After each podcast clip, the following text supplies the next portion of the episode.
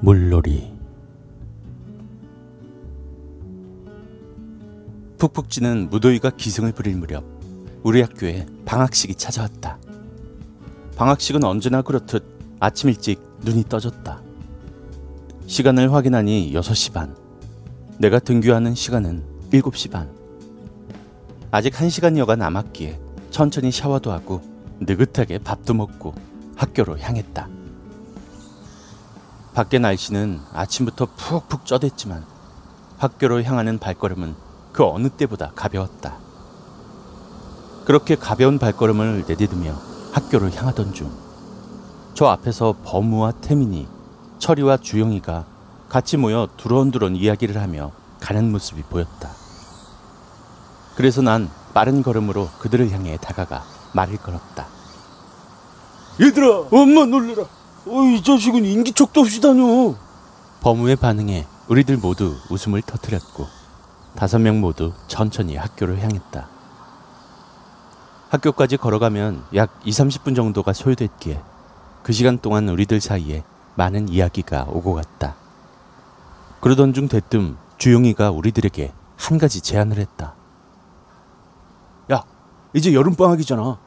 여름방학이면 친구들하고 뭘 해야겠냐?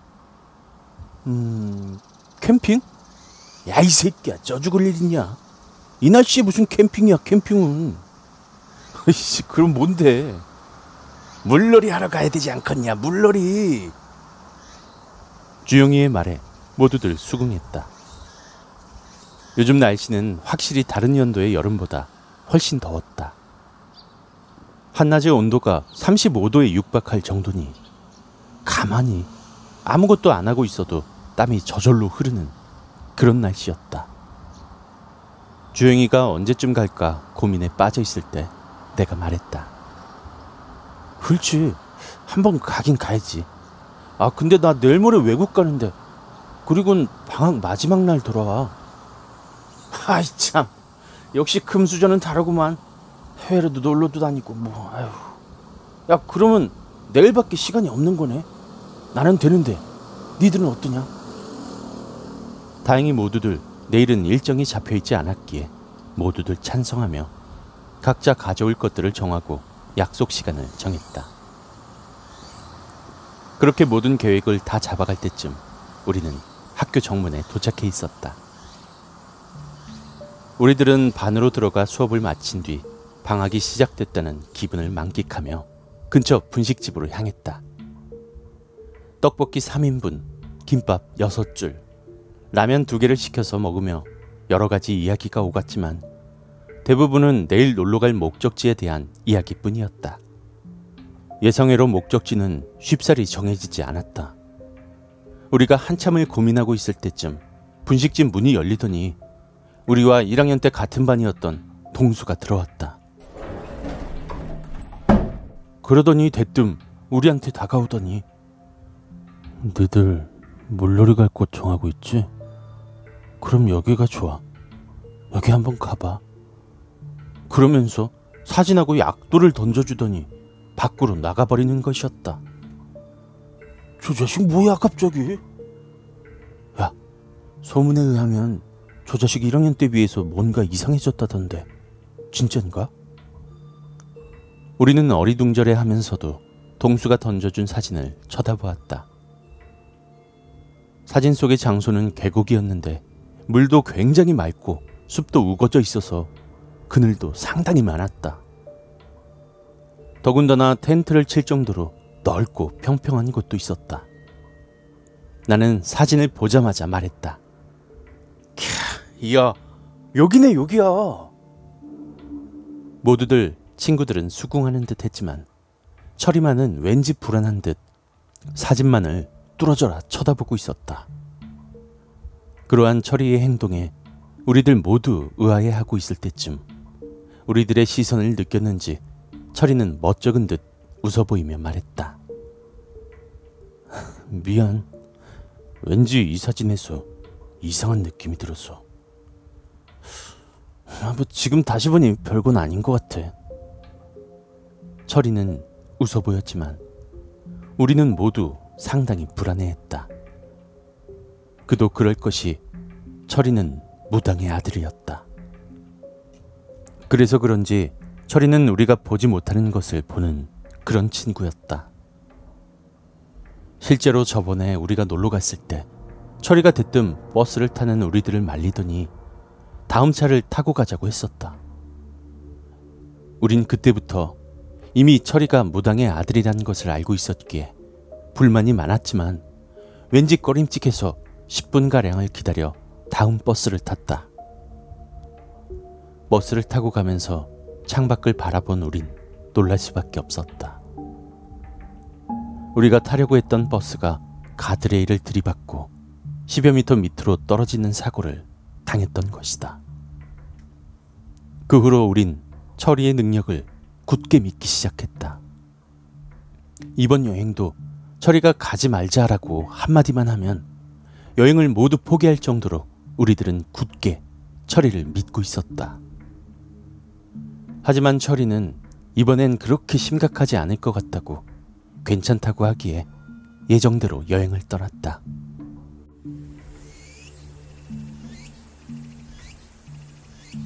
동수의 약도 덕분에 우린 쉽게 사진 속 장소를 찾아갈 수 있었지만 철이가 괜히 불안하다며 장소를 옮기자고 했다.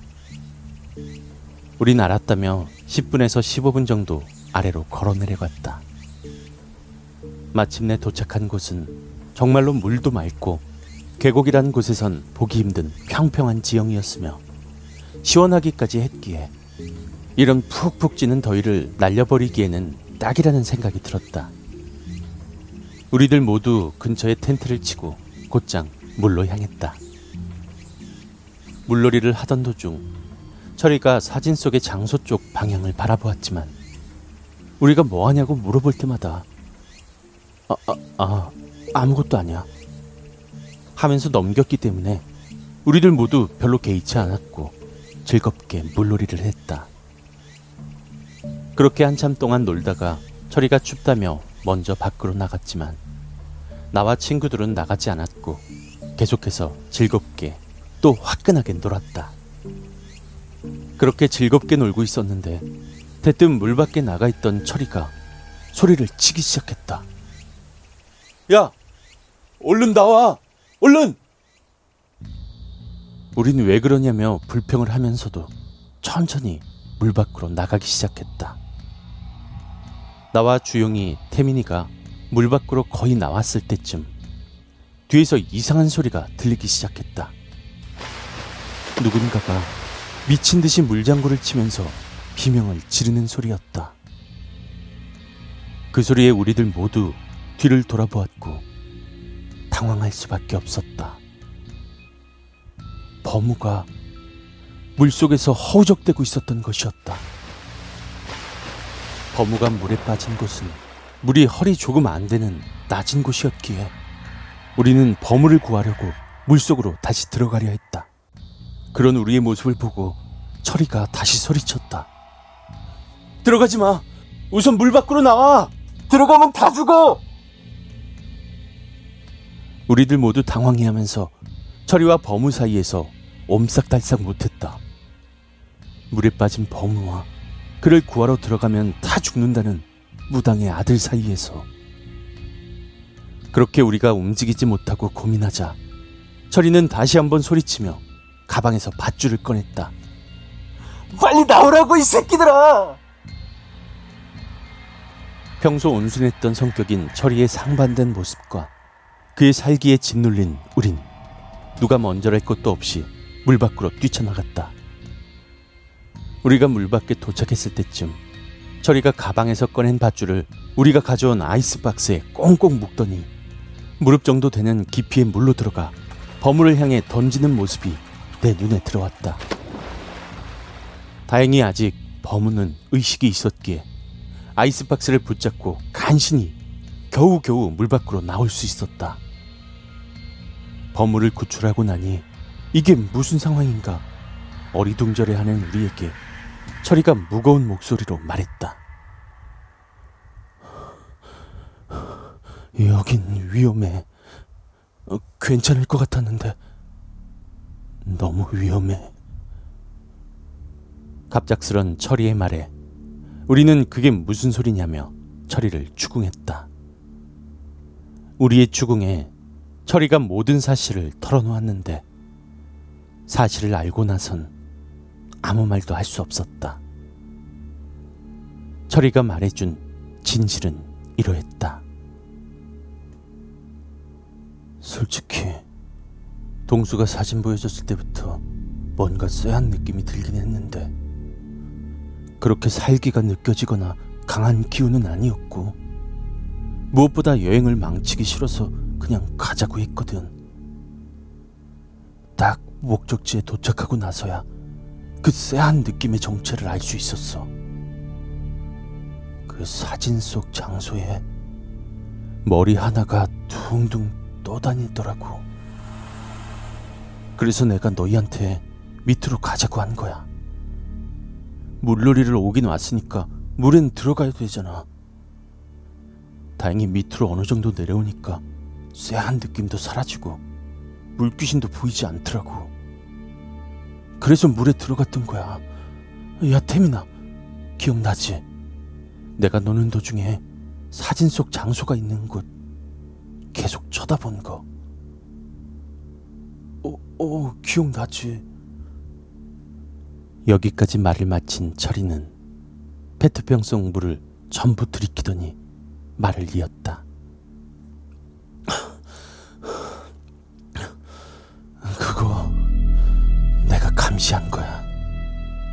그 물귀신이 여기로 오나 안 오나. 그런데 꽤 시간이 흘렀음에도 불구하고 물귀신이 보이지 않길래 살짝 안심했어. 그리고 때마침 오래 놀아서 그런지 굉장히 춥더라고. 그래서 내가 물 밖으로 나와서 계속 감시했는데 결국 보고 말았다.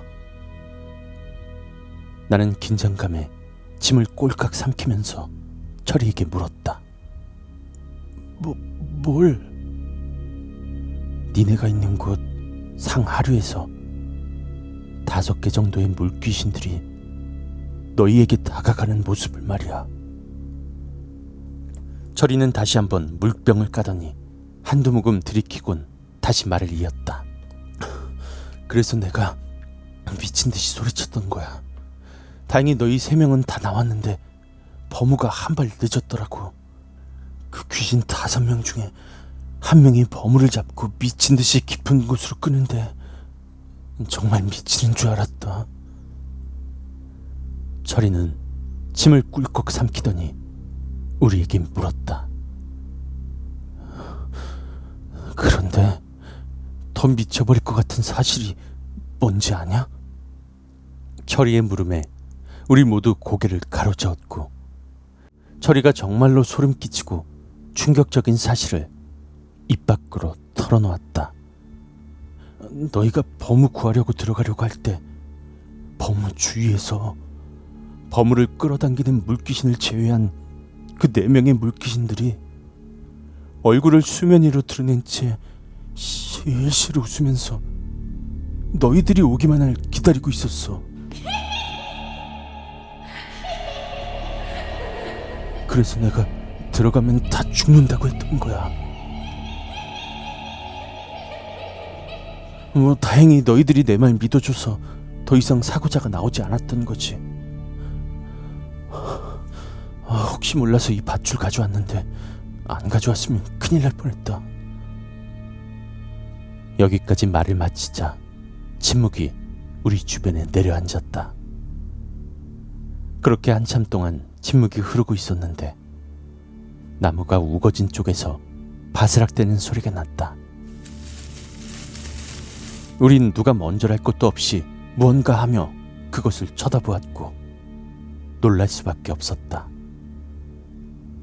소리가 난 곳에선 동수가 숲속에서 우릴 쳐다보고 있었기 때문이다. 저 씨발 미친 새끼 이딴 것을 소개시켜줘? 그렇게 말하며 태민이가 그를 쫓기 시작했지만 동수는 금세 우리들 시야에서 사라져 버렸다. 우선 집에 가자. 피곤해. 저 자식은 계약하고 손 좀 봐주면 되니까. 그렇게 우리가 격양된 감정을 추스른 채 짐을 챙기는데 웬 노인 한 분께서 우리에게 다가오고 있었다. 우리들은 별 개의치 않고 짐을 꾸리고 있었는데 철이가 그 할아버지에게 말을 건넸다. 저 어르신 갑작스레 죄송한데요. 혹시 이 근처에서 무슨 사고 같은 게 났었나요? 어? 학생이 그걸 어떻게 아는가? 저 무슨 사고였는지 자세히 설명 좀 해주시겠습니까? 이거 참 희한한 학생일세. 뭐 그렇게 궁금하면 설명해 주지. 저번 달 이날이었지 아마. 저쪽 상류에서 웬 가족이 캠핑을 하러 왔었어. 한 여섯 명 정도 됐었을 건데. 어쨌든 뭐 그 가족들이 한 명을 제외하곤 전부 죽어버렸어. 그 가족이 캠핑을 하고 있는데 상류 쪽에선 비가 억수로 쏟아부었지. 학생들도 알지? 산 위쪽에서 폭우가 쏟아지면 하류는 금세 물에 잠긴다는 거. 그런데 그 가족은 이 사실을 몰랐었나 봐. 그냥 텐트로 들어가서 자버린 게지. 결국 갑자기 불어난 강물에 휩쓸려서 한 명은 텐트 근처에서 또 다른 네 명은 뿔뿔이 흩어진 채 이곳 저곳에서 시체로 발견됐지 아마.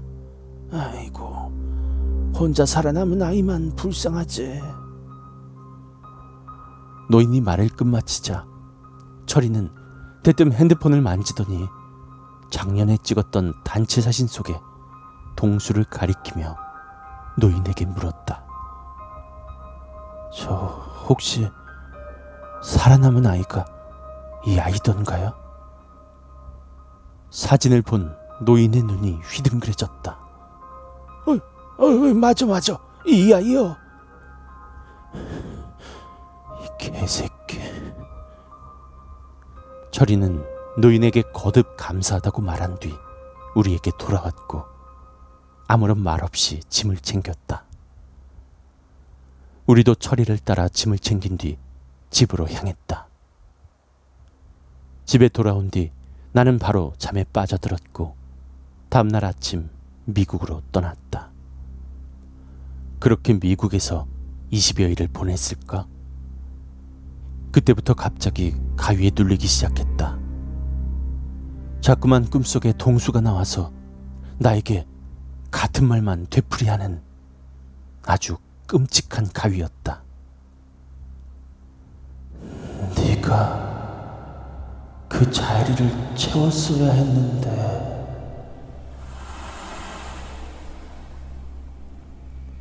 그렇게 10여일을 끔찍한 가위에 연이어 눌린 채 계약을 맞았다.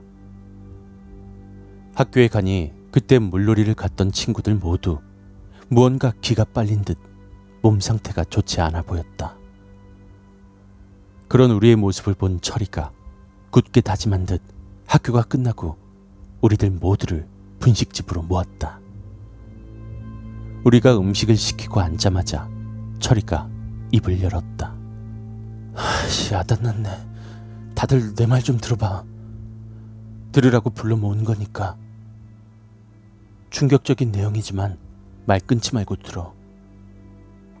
철이의 말에 의아했지만 모두들 고개를 끄덕였다. 우리가 저번에 놀러 가서 겪은 일 있지. 그 사건에 대한 가설이야. 잘 들어. 충격적이니까. 저번에 내가 노인분께 얻어낸 정보 있지. 캠핑 온 일가족이 한 명 빼고 다 죽었다고.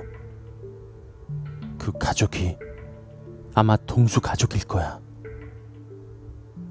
우리들 모두 숨을 헉 하고 들이마셨지만 아무도 철이의 말을 끊지 않았다. 너희들 물귀신의 특성이 뭔지 알아? 내가 아는 바로는 지상에서 죽은 귀신들과는 다르게 물귀신은 자신의 자리를 다른 사람으로 채워야지만 하늘로 올라갈 수 있어. 여기까지 이해되지. 이제 정말로 충격적인 사실, 아니, 가설인데. 동수도 물귀신의 특성을 알았다고 가정하면 그 개자식이 우리를 제물로 해서 자신의 가족들의 혼을 풀어주려고 그 장소의 사진을 건네줬다. 이게 내 가설이야. 철이의 입에서 나온 말도 안 되는 가설에 우린 아니라고 반론했다. 야, 아무리 그래도 친구인데 설마 너는 친구가 중요하냐? 아니면 가족이 중요하냐? 물론 제정신이면 산자가 죽은 자보다 중요하고 소중하다는 사실을 인지하고 살겠지.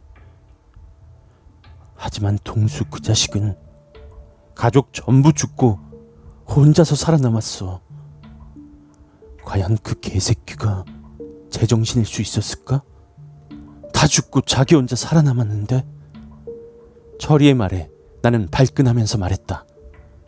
그건 어디까지나 가설이잖아. 그 죽은 일가족이 동수 가족일 거라는 것도 동수가 우리를 제물로 바쳤다는 것도 다 네 상상일 뿐이잖아. 아, 나는 동수가 그랬을 거라고는 생각하지 않아. 가설이라곤 했지만 진실일 확률이 아주 높. 닥쳐! 욕을 내뱉으면서 분식집을 나서는 나를 범우가 가로막았다. 야 진정해. 어디 가는 거야? 동수한테 동수한테 가서 방금 저 개자식이 짓거린 말이 개구라라는 걸 확신시켜줘야 될 거 아니야. 내 말에 철이가 한숨을 쉬며 다시 한번 충격적인 이야기를 입 밖으로 퉁 내뱉었다. 동수 자살했다. 뭐? 뭐? 내가 오늘 오자마자 확인해 봤어. 동수 그 자식 한 10여일 전에 자살했단다. 목 매달고. 시- 시발. 진짜야? 그래, 이 새끼야. 아마 혼자 살아남았다는 죄책감과 계획이 실패했다는 상실감. 그리고 앞으로 혼자 살아야겠다는 공포감. 뭐 여러 이유가 합해져서 정신이 못 버틴 거겠지. 철이의 말을 듣자마자 나는 그 자리에 털썩 주저앉았다. 땅에 주저앉은 나는 울먹이며 말했다. 개새끼. 그래서 내 꿈속에 나와서 그딴 개 같은 소리를 짓거렸구나. 개새끼. 개새끼. 내 말에 철이를 제외한 모두가 깜짝 놀라며 동시에 나에게 물었다. 너도 가위에 눌렸어? 친구들의 말에 철이가 미치겠다는 듯한 목소리로 말했다. 하, 그 새낀 죽어서까지 난리네. 안 되겠다. 엄마한테 말해서 그 계곡 가서 굿 한번 해야겠다. 이렇게 놔뒀다간 너희 모두 어떻게 될 것 같아? 굿? 그걸 왜? 딱 보니까 동수가 너희한테 원한을 품고 있어. 그 자식이 엄청 이기적인 새끼야. 자기 가족들의 한을 풀어주려고 우리를 제물로 바치더니 실패하니까 죽어서까지 너희한테 달라붙어서 깽판을 치고 다닌 거지. 하, 어쨌든 이번 주 일요일 날 다시 그 계곡 가서 굿할 테니까 너희들도 다 와. 너희한테 붙은 동수 혼도 하늘로 보내야 되니까. 아, 근데 물귀신한테 굿이 먹히려나? 아, 모르겠다. 밑져야 본전이지 뭐. 그 말을 마지막으로 철이는 우리도 모르는 사이에 나와 있던 음식을 싹싹 비우더니 그대로 밖으로 나갔다. 우리도 아무 말도 하지 않고 각자 헤어졌고 그 지독한 가위와 싸우며 일요일이 될 때까지 끔찍한 일주일을 지냈다. 일요일이 되자마자 우리들 모두 그 계곡으로 향했고 그곳에서 우리와 철이의 어머닌 계곡에서 죽은 가족의 한을 풀어주고 우리에게 씌인 동수의 영혼을 하늘로 올려보내는 의식을 치렀다. 신기하게도 그날 이후로 동수의 모습이 다시는 보이지 않았다. 하지만 여름 휴가철에 생각나서 그곳으로 들렸는데 그 계곡에선 계속해서 익사 사고는 끊이지 않는다는 동네 주민들의 말을 듣고 소름이 끼치지 않을 수가 없었다. 이런 힘들었던 기억들마저도 뭐든지 다시 겪지 않으면 잊혀진단 말이 딱 들어맞았다. 그렇게 이 사건은 점점 우리의 머릿속에서 지워져 갔지만 아직도 친구들과 함께 다른 곳으로 물놀이를 갈 때면 끔찍했지만 한편으론 안타까운 이때의 이야기를 나누며 동수와 그 가족들의 넋을 기리곤 한다.